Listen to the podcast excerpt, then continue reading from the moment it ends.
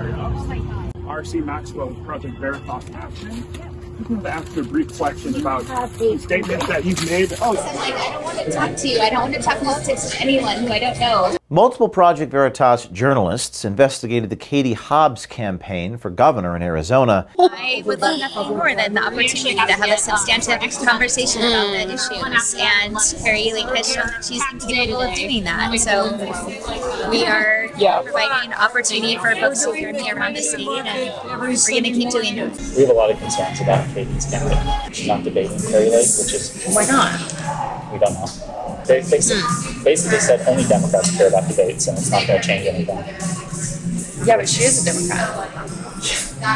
She was saying they were saying only Democratic voters care, so it's, they're not going to lose any votes because Democrats are going to vote for anyway, which is which maybe is true, but it, it's as a politician you never want to say, "Oh, I'm taking these votes for granted." I think it's as simple as that.